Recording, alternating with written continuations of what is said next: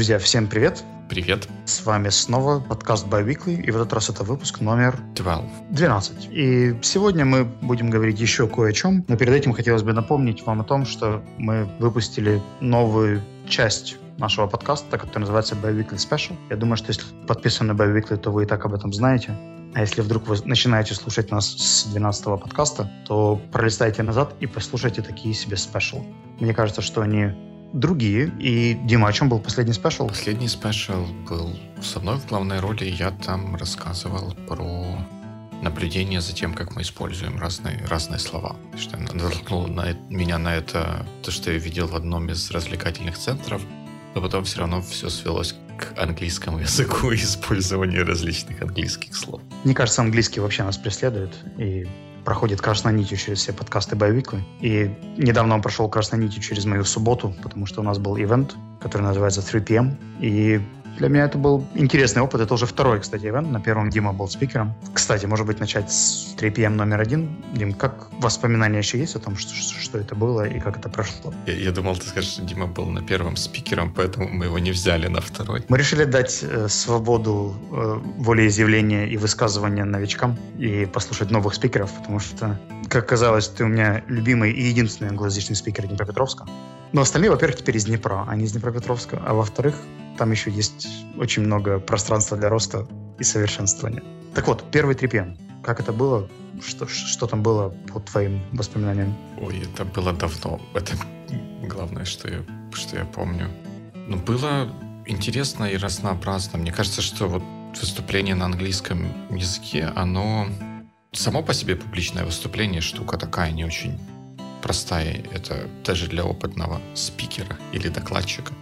Это какой-то такой вот выход из зоны комфорта. А если это еще и делать на английском для тех, кто, может быть, не привык его очень активно использовать, это вдвойне выход из зоны комфорта, и это, я не знаю, как минимум меня побуждает, скажем, больше готовиться к выступлению. И мне кажется, и для других спикеров это тоже э, такой же дополнительный стимул больше готовиться и раскрыть дополнительные, не знаю, резервы, что ли.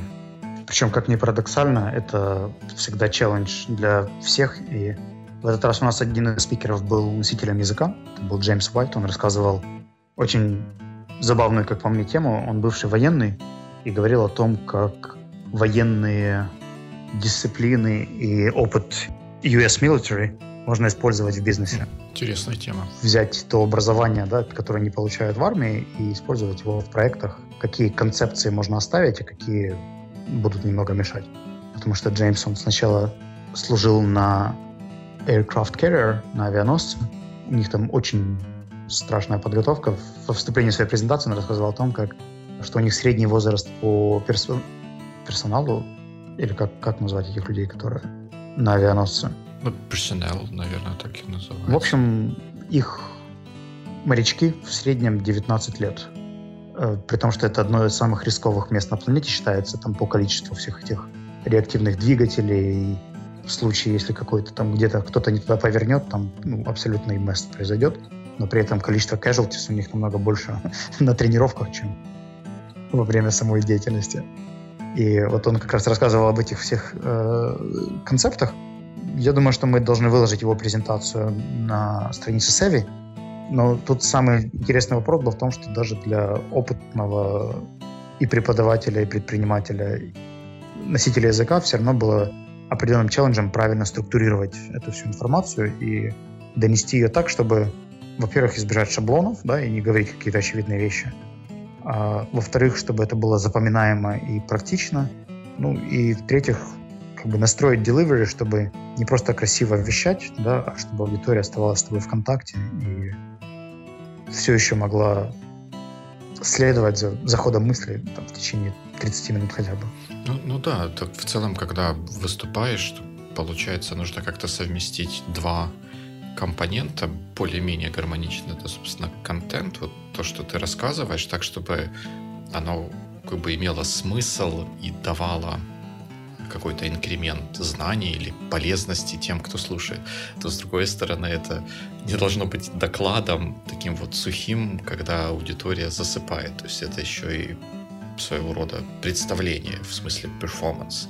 И вот это, да, наверное, самое сложное в том, чтобы подготовить хорошее публичное выступление. Меня в свое время вдохновил очень Крис Андерсон, который рассказывал о основном концепте, который они используют в ораторском мастерстве для TED-спикеров. И там есть отдельное видео, я предлагаю его потом выложить в комментариях к подкасту, а, о том, как сторителлинг помогает правильно настроить всех на одну волну. И я вспоминаю вот один из первых TED-роликов, который я посмотрел, это был даже не TED, а TEDx а, Алексея Каптерева, который выступал в Киеве. Она про спиральную динамику что-нибудь? Парадоксально, но нет. Он говорил о обучении, по-моему, World Class Self-Education, и говорил по-английски. И вот это было интересно, почему Алексей Каптерев из э, Санкт-Петербурга приезжает в Киев, чтобы поговорить на английском.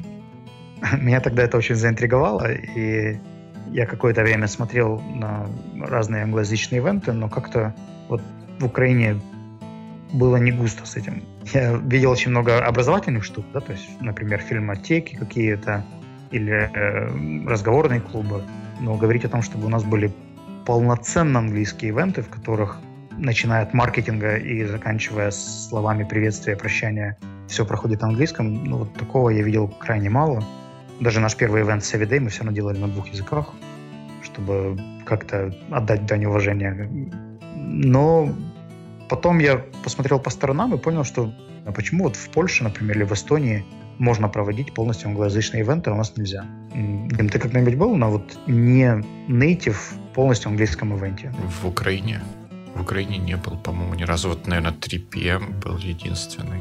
Угу. Из тех, которые я вот так сходу вспомнить могу. Где-нибудь за рамками Украины? Ну, за рамками Украины любая конференция, она англоязычная. И там как бы все.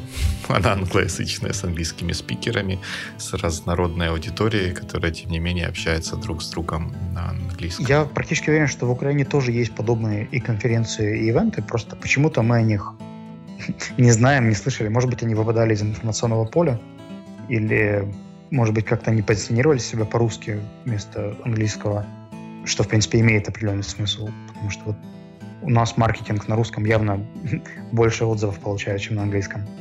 Но сам факт того, что у нас нет такой культуры а поиска, б посещения и в организации английских ивентов, он меня немного даже удивляет, потому что вспоминая мой опыт в Варшаве, когда мы были на небольшой встрече, мы ездили на выставку, и до этого был такой welcome mixture.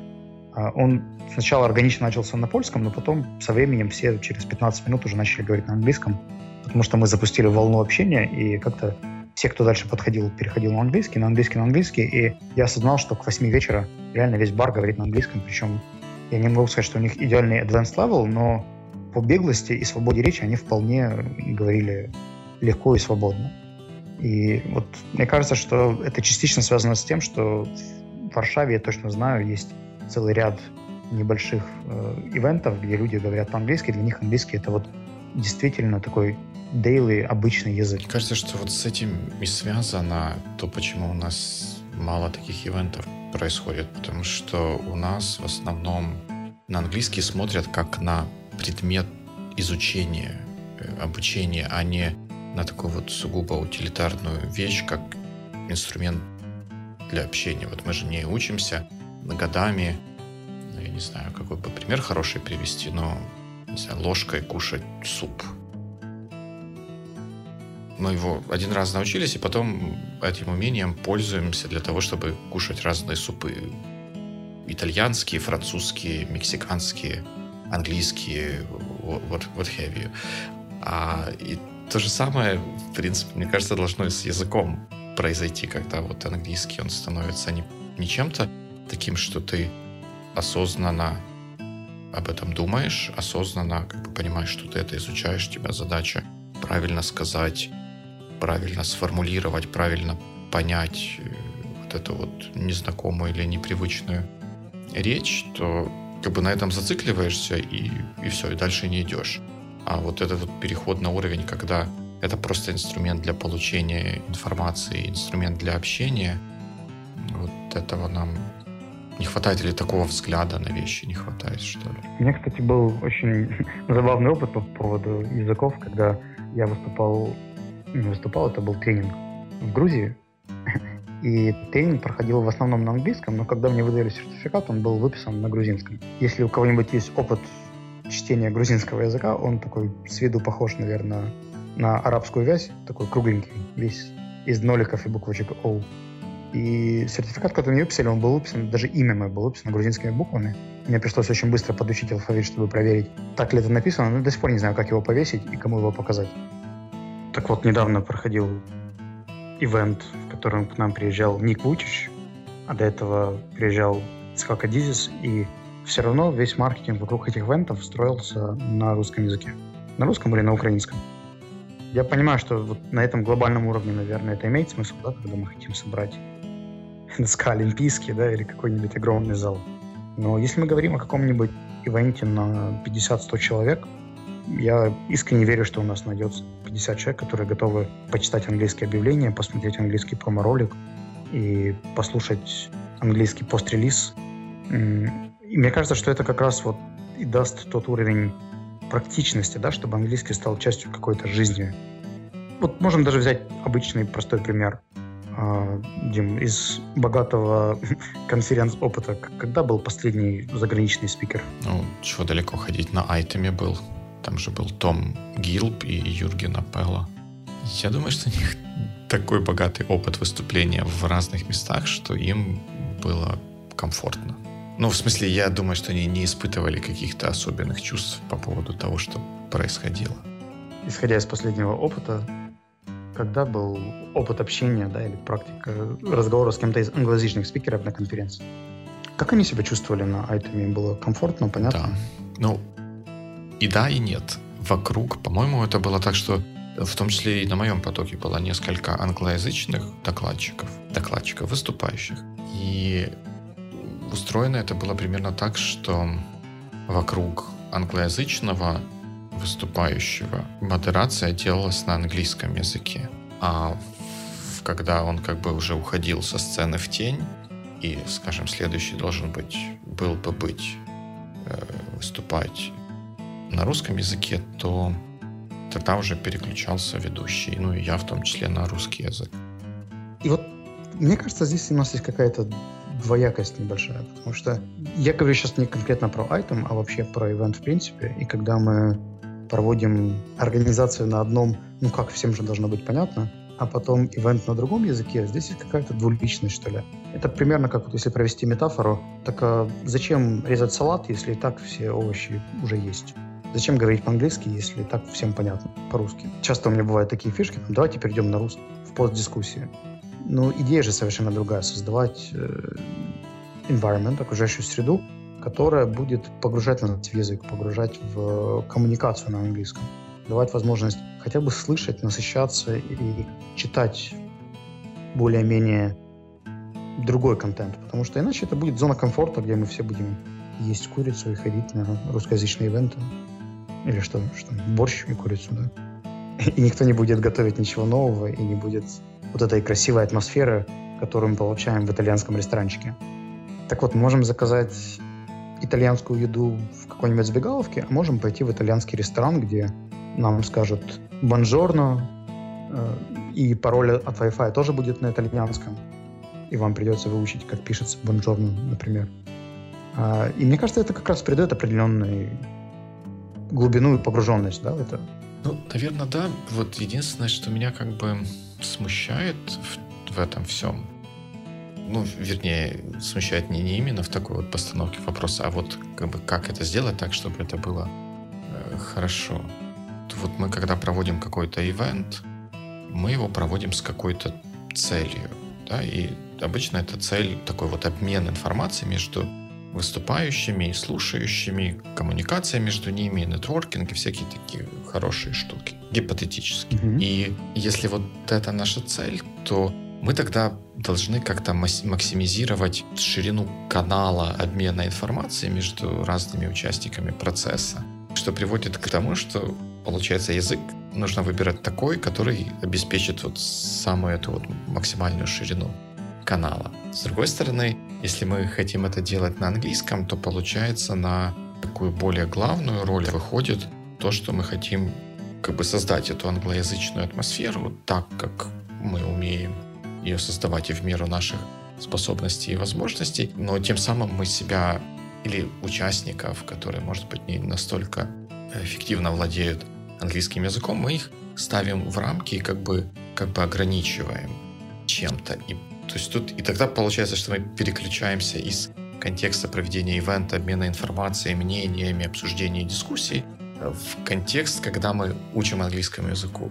Вот я соглашусь и сразу не соглашусь, потому что есть вот обратная сторона этой медальки.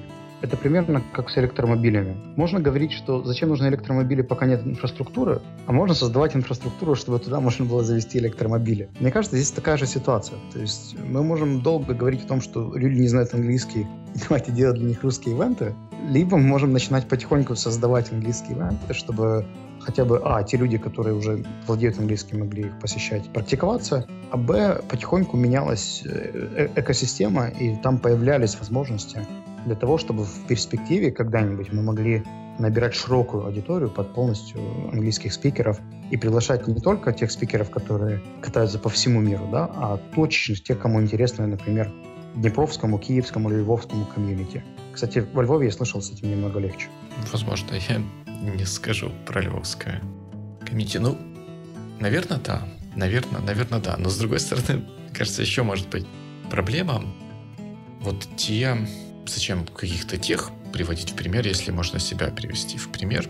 Я не скрываю того, что я там длительное время жил в Штатах, в Калифорнии, и в Калифорнии, в Соединенных Штатах Америки вообще эта страна такая очень интернациональная, многонациональная, и национальные кухни там действительно национальные. Вот если приходишь кушать суши в какой-то суши-плейс, то там приходит натуральный японец и делает эти суши, и ты их ешь.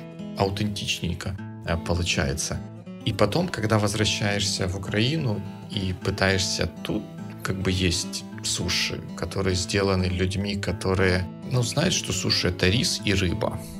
Как бы, и that's, that's about all they, they know about Japanese cuisine. И тут возникает такой вот когнитивный диссонанс, что ты как бы вроде видишь суши, а на самом деле понимаешь, что это просто кусочек риса с рыбой. И все вокруг называют это суши, а ты как бы так вот смотришь на это скептически и не очень называешь это суши. А вот, кстати, отличный пример. Мы же сказать, говорим про суши в США, а не суши в Японии.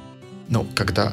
Почему суши в США заслуживают статус суши больше, чем...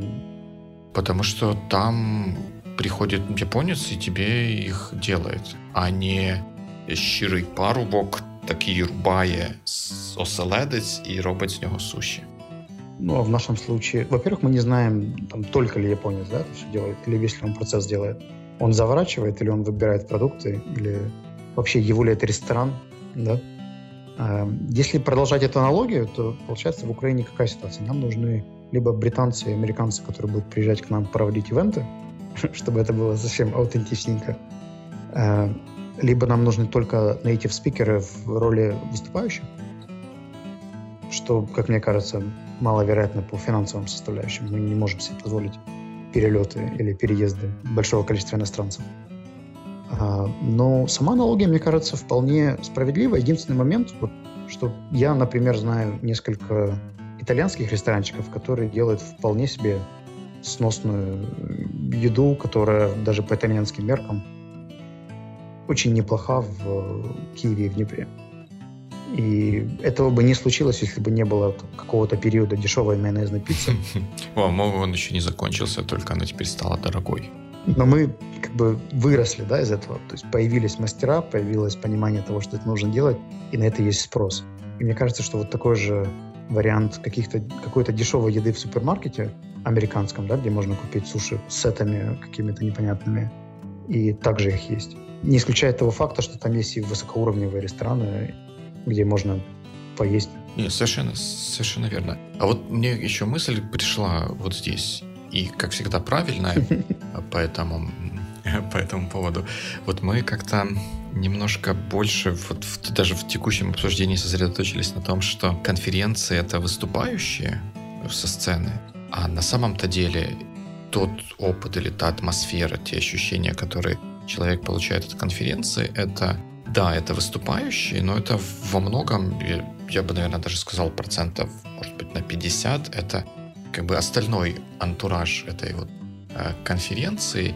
И вот возвращаясь к аналогии с вот этими японскими или не японскими суши и тем, что сложно привозить native спикеров в качестве выступающих, ну, в смысле, дорого. А ведь если сделать так, чтобы вот тот человек, который конференции неправильно, модератор, да, модератор конференции, который выступает, объявляет и всякое такое делать, вот чтобы он был хорошим таким вот native, native спикером, чтобы те, кто принимают гостей, когда они заходят, и там нужно зарегистрироваться, получить бейджик или еще что-то, если они тоже будут разговаривать на английском, и там знаки будут на английском, и как бы все будет подталкивать к тому, что нужно говорить на английском, это уже будет как бы совсем другой уровень э, уровень англоязычности ивента, потому что если у нас все э, на русском, даже если мы объявляем, э, даже если мы анонсируем, что как бы это англоязычный ивент, но при этом регистрация,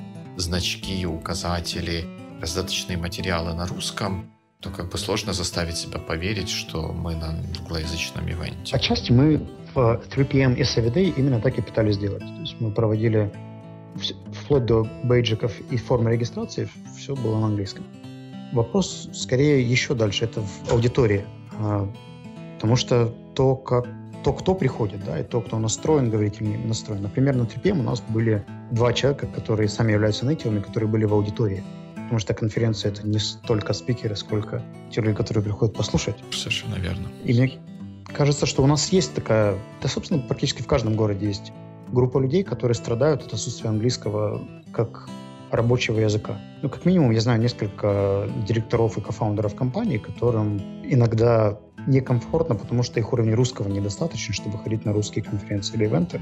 Они это ходят, присутствуют, но они все равно больше сходят к английскому. Это могут быть заезжие менеджеры, это могут быть американцы, типа Джеймса, который выступал на этом 3PM. Он же был на первом в качестве гостя. Вот даже когда он, я не помню, помню, что этот момент или нет, когда он задавал вопросы, он очень активно задавал вопросы всем спикерам, которые выступали. А его вопросы всегда были немножко другими. И они как-то изучали по-другому, и культурный контекст придавали другой. Да, да. И это меня натолкнуло на мысль, что, в принципе, в Украину уже можно и удобно достаточно ездить всей Европе. То есть если бы здесь был ивент, который был достаточно интересен, чтобы ради него сюда прилететь или приехать, то это вполне могло бы быть поводом не только для украинцев ходить на такие ивенты, но и ближайшие страны, прибалтам, полякам, чехам и кому угодно еще приезжать уже на конкретные ивенты, потому что, например, этих спикеров можно послушать только в Киеве или в Нью-Йорке. Мне кажется, что наши рассуждения о вот таких вот ивентах еще, может быть, немножко ограничены нашим, по-английски я бы назвал это exposure, тем, насколько вот мы прям, вот я, Дима и ты, Вячеслав, видим ивенты, которые вокруг нас происходят, на которые мы попадаем либо не попадаем. Вот в середине июля будет в Одессе конференция Build Stuff, девелоперская, чисто девелоперская. Uh-huh. И, насколько я понимаю, вот она как раз будет чисто англоязычная, потому что там много будет гостей, выступающих из Европы, и, возможно, даже гостей в смысле участников из Европы, что он, наверное, как-то подтолкнет всех, кто будет использовать английский в качестве основного рабочего языка. Да, да, это совершенно так, абсолютно верно. И мне кажется, что как раз вот в этом случае стоит смотреть на английский просто как на инструмент. И да, это будет какая-то среда для обучения, но мне кажется, что вот в этом случае обучение языку не ставится как главная задача. Здесь скорее коммуникация, нетворкинг и обмен мнениями. И если пройдет все именно так, а я, видимо, тогда поеду и посмотрю, как это пройдет, то это вполне будет отличным, прекрасным кейсом. И, кстати, если кто-то вдруг знает такие уже свершившиеся конференции или ивенты, то вы нам, пожалуйста, тоже дайте знать, потому что мне кажется, что было бы интересно всем услышать о том, какие ивенты могут быть англоязычными и на каком уровне они проходят. Причем это может быть как небольшая какая-нибудь презентация одного человека, так и целая конференция. С одним человеком, наверное, проще. Он приехал такой, сказал, я буду по-английски говорить. И вот вы что хотите, то и делайте. Мне кажется, что это скорее вопрос к командам, да, то есть сколько у нас команд организаторов, которые готовы провести полностью всю организацию на английском. Я знаю, что многие конференции делают маркетинг англоязычный в плане постеров, объявлений, спикеров и так далее, но как только приходят к живой коммуникации, почему-то они сдуваются. И наоборот, те, которые там, делают все-все-все на русском в сети, но вполне сносно используют английский в коммуникации на месте. Вот интересно, как, как себя чувствуют выступающие гости, которые англоязычные русского, украинского не понимают, когда попадают на вот какой-то вот такой вот ивент, где им как бы оказывают дань уважения и вокруг них говорят на английском, а в целом все, что происходит, оно происходит как бы на, на русском. У меня даже есть небольшая инсайдерская информация, потому что я во время прошлого UA Mobitech общался с ребятами, которые приезжали из Испании и Британии, по-моему. Я могу путать, или Германии. И выступали в техническом потоке, потом все остальные презентации, вся коммуникация шла на русском. Угу. С одной стороны, честь и хвала организаторам, которые представили к ним специальных людей, которые их более-менее развлекали, переводили и помогали сориентироваться в происходящем. Но, с другой стороны, по ним было заметно, что им сложно находиться в информационном пространстве на абсолютно неизвестном языке. То есть им бы было бы, пожалуй, тоже любопытно узнать доклады, ну, послушать других э, презентующих, пообщаться с кем-то о презентации, которую услышали.